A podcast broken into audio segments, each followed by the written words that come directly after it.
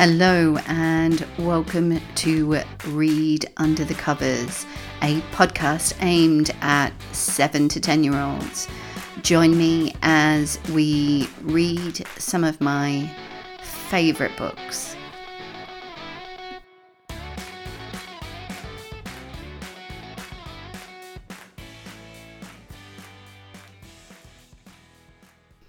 Hello, my lovelies, and welcome to the first episode of Read Under the Covers.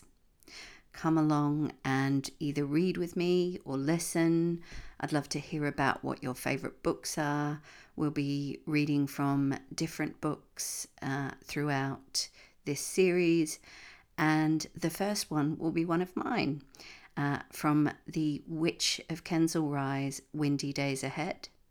Now, any mistakes I make by reading, it's just, I'm not perfect. And that's life and wonderful.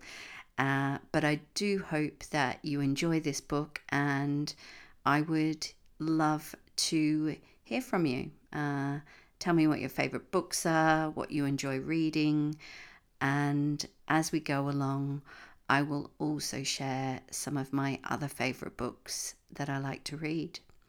All right, let's get started. He took a deep breath before he continued. Scientists have been working day and night, but have no idea where this strange wind has come from. Frowning at the news report, Rose pulled her minty robe tighter around her. Not minty like toothpaste, more the colour of the sea you get on a tropical island. She wore a pink nightcap that failed at its job, keeping her grey blonde hair neat and tidy. Bina Ponata. Rose murmured a spell and waved her pointer finger in the air. Bina Pornata. The television switched off, leaving a tiny white light in the middle of the screen that slowly faded to nothing. The television was an old model past its prime, a little like Rose, whose grandmother's status made her old amongst humans, middle aged amongst witches, and a baby in the magical world of fairies, elementals, and other magical creatures. The grandfather clock that stood in the middle of her living room chimed loudly. Witch, it's past nine. Get dressed, out of your night clothes, you look a mess. Shh, you, growled Rose, raising an eyebrow at the tall brown clock. One of these days I am going to turn you into firewood. Usually she ignored the clock's slew of mean comments, but the news report about the strange wind had her worried. A knock at the front door cleared her mind of the wind and the mean old clock.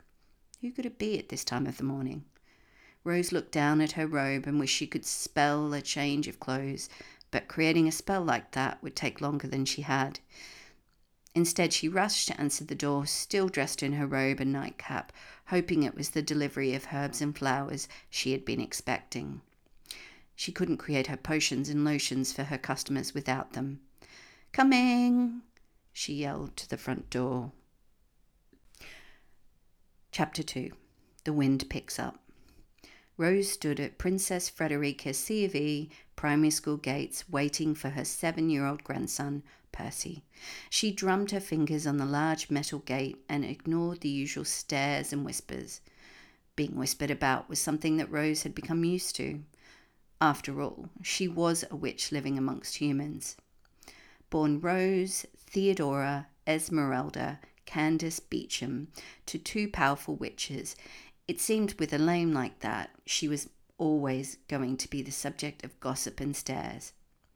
It probably didn't help that Rose, A, was a disappointment to the witching world. She only possessed less than half the power of her parents, and B, didn't follow the witch's code of fitting in with the human world. Rose couldn't stand the drab black and grey that most of the humans she knew wore. Instead, she wore a uniform of black and white tights, striped, and a pumpkin coloured dress. In winter, she was rarely seen without her favourite rainbow coloured coat, a thick woolen one that swirled behind her every step, showing different colours every time. The lining of the coat had layers and layers of magical spells woven into it, intended to ensure no matter the weather, she would be warm and cozy. Not too hot, not too cold, just right. It had taken her weeks to create the numerous spells, something that another witch would have accomplished in half the time. But Rose didn't care. The rainbow colours always made her smile. Leaves swirled like a mini tornado at Rose's feet. She frowned at the peculiar sight. A jumble of questions somersaulted in her head as she watched them dance and skate across the ground. Why was it windy? Should she call Agatha? And most importantly, did this have something to do with the strange storms that she had seen on the morning news? Rose's thoughts were interrupted by a hurtling bundle of boy who squealed in delight. Nana Rose! Percy wrapped his arms tightly around her legs. Rose leaned over and ruffled Percy's corkscrew black curls. His blue school jumper looked almost like a dress on his tiny body. It was caked in mud and dirt, and what Rose decidedly thought looked like mashed potato. What happened to your jumper? Percy looked down at his shoes and shrugged. Dad ordered the wrong size. Well, you and I can order another one when we get home. And maybe we can say this one got lost at my house. What do you think? Yes, Dad would believe that. You've got so much stuff at your house. Percy giggled as he took Rose's hand. His tiny coffee coloured hand drowned in her large man's like hands. Everything about Rose was larger than most. As a teenager, she'd been teased about her looming height. Even at that age, she'd been taller than many men. She stood at exactly six foot, not to mention finding shoes. Now that was almost impossible for her size 10 feet. Rose loved pretty shoes, but most made her look like she had clown feet. Percy, where are your gloves? They're in my pocket, Nana. Well, you should be wearing them. Put them on. It's very cold today. Percy pulled his gloves from his pocket and placed them on his hands, fumbling as the wind caught hold of the second glove. Rose grabbed it before it could blow away and placed it on Percy's outstretched hand. It's very windy, Nana. Is it Agatha's, Agatha's turn to be the wind today? Rose nodded her head and wondered if she should visit her friend, Agatha, the westerly wind. She'd ne- never seen the wind this wild and forceful. Well, except for that one time that Agatha had a fight with her sister Pandora, the easterly wind. Pandora, who was always a little forgetful and often very scatty, had thought it was her day on the wind roster. It had been a disaster. Both the west, Agatha, and east, Pandora, wind had blown the east and west wind pushed against each other, creating mini tornadoes all across London. Agatha, who had a temper and easily exploded, had been annoyed that Pandora had tried to take over her day. While a human's anger could be hard for another person to bear, when the elementals got angry, it whipped up a wind that blew you off your feet. Yes, I think so, do you think Agatha's angry? The rainbow coloured coat Rose was wearing flew open and flapped in the wind. She whispered a spell, Plior prunatus. An invisible bubble formed around them both, while the wind continued to rage outside. Parents and children pushed their coats tighter and hurried to their cars. I don't know, Percy. I suppose sometimes even the westerly wind gets angry. But she seems especially angry today. Greta, a girl in my class, said that her grandfather lives in Manchester and it's been so windy there that a house flew through the air. I'm sure it won't get that windy here. Rose looked around at the empty streets. Sheets of paper, branches, and empty plastic bottles were all being swept in the air. A wheelie bin rushed madly towards a black car. Checking left and right to make sure no one was watching, Rose waved her finger clockwise twice and whispered a spell. The bin skidded to a stop and tipped on its side, only inches from the car. let's just get home, just in case. Chapter 3 Tea and Toast. They sipped at their drinks. Percy drank hot chocolate with chocolate sprinkles, and Rose drank Earl Grey tea with half a slice of lemon. Rose's green eyes studied him. Do you want to talk about what happened at school today? Percy slurped his tea and shook his head. Nah, not today. Raise, Rose, Rose raised her eyebrows. Are you sure? You can talk to me about anything. I promise not to turn you into a toad. Percy's face lit up as he giggled. Did you really turn someone into a toad? It took Rose a moment to decide how to answer. She wasn't proud of her moment of weakness, but it had been a long time ago when Rose's daughter, Percy's mother, was only three. Turning a human into a toad, even with a pink neon tutu, and even if only for a minute, was not something that she would ever forget. If the Witches' Council had ever found out, Rose would have been stripped of the little power she possessed. Who told you about the toad? Dad did. He was sharing stories about how he and Mummy first met. He said it was the one that she told him just before he was about to meet you. Aha! Now that explains why your dad was white as a sheet when I first met him. Percy sat up straighter and spoke with wisdom beyond his, beyond his seven years. He was probably scared that you would turn him into a toad too. Laughter bubbled out of her mouth. Yes, I do think you might be right. Why did you turn the lady into a toad? Well, the lady said mean things about Mummy, and I let my anger get the better of me. It's not something I'm proud of. What did she say? She said that your mother would have been pretty if it wasn't for a big wobbly nose. Percy frowned. That's mean. And Mummy doesn't have a big nose. She doesn't, but Nana does. Rose turned her head to the side and modelled her very long, wobbly nose. Percy giggled. So I turned her into a toad with a tutu and then straight back to human again. Percy's giggles turned into guffaws of laughter. Rose tried to keep a straight face as she spoke sternly. It's not funny.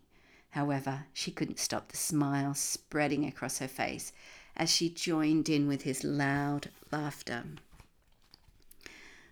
Once their laughter died down, Rose poured herself another cup of tea. She screwed up her nose as she put the cup to her lips. The tea had gone cold in the pot. Bienor Erebus, she said as she placed her finger on the side of the cup. Taking a sip of the tea, she sighed happily. Bienor Erebus was one of her favourite spells. She used it often, warming cups of tea that had gone cold because she was too busy making potions for those humans that didn't believe in witches. Rose was always fascinated that humans didn't believe in magic or witches when it was right in front of their eyes. Most of the potions she had made for humans were recipes she inherited from her great grandmother Penny, using herbs that grew in gardens and by the side of the road. If only humans knew that magic existed everywhere. Nana, Percy said seriously. Rose smiled, her red lips wrapped around a toothy grin. Are you going to ask her what's wrong? Rose knew Percy was talking about Agatha with the westerly wind. She'd been thinking the same thing only a moment before. In all her years, Rose had never seen the wind blow a house across the sky. Something must be very wrong. Percy jumped up, bumping the table and making it wobble. The teacup jumped high in the air, shaking ever so slightly. You've scared the teacup, Percy. Say sorry, Rose said. Sorry, teacup, said Percy, reaching across the table to stroke the rim of the cup. The teacup was one of the many magical items Rose had inherited from her grandfather. It shook and swayed. Many of the other magical items she'd inherited were scattered across the house, their purpose still undiscovered. The teacup, however, was not one of those. It was the few that Rose knew about. Her grandfather had given it emotions. She had no idea why. He thought to give a teacup emotions was a good idea. Most of the time, it was a nervous, tumbling mess. After a moment, it descended slowly into its saucer, rocking back and forth, trying to find the perfect spot. Rose lightly touched the handle and nudged the teacup back into position. She lifted her head to study Percy.